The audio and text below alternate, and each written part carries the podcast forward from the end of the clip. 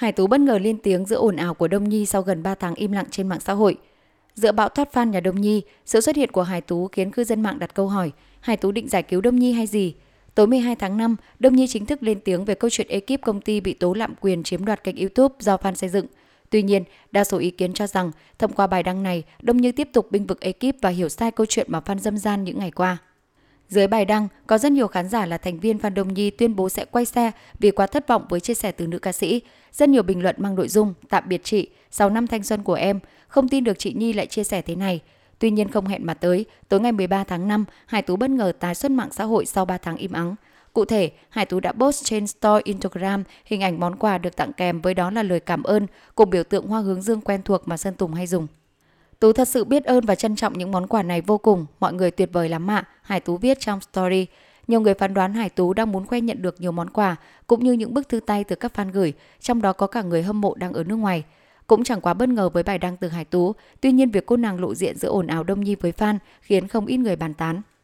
Nhiều người cho rằng đăng story thể hiện tình yêu của fan là điều rất bình thường.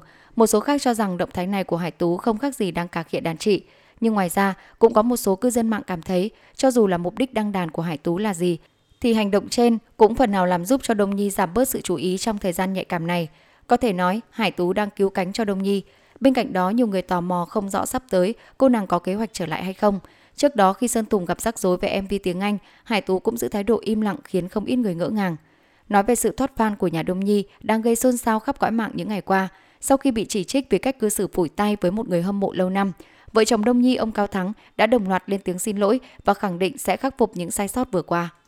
Vụ việc một người hâm mộ lâu năm tên NMH phản ứng ekip của ca sĩ Đông Nhi lạm quyền khi giành lại kênh YouTube fan Đông Nhi mà anh đang quản lý, khiến không ít khán giả thấy thất vọng. Sáng sớm 14 tháng 5, vợ chồng Đông Nhi ông Cao Thắng đã gửi lời xin lỗi.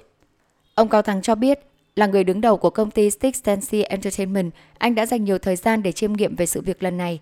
Thắng thật sự là người phải chịu trách nhiệm vì đã để mọi chuyện vượt ngoài tầm kiểm soát.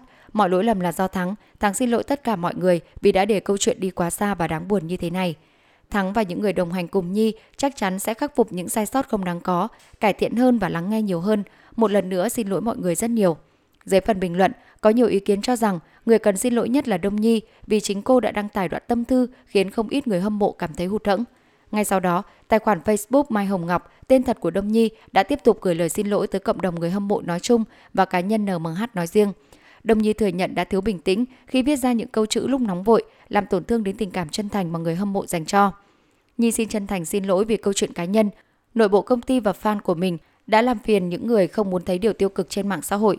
Sau khi đọc lại dòng trạng thái đã viết trong lúc mất bình tĩnh, Nhi biết mình đã có lời nói gây tổn thương và có những câu chữ chưa xác đáng dẫn đến hiểu lầm khiến mọi hướng đi sai hướng, ảnh hưởng đến những người yêu quý mình.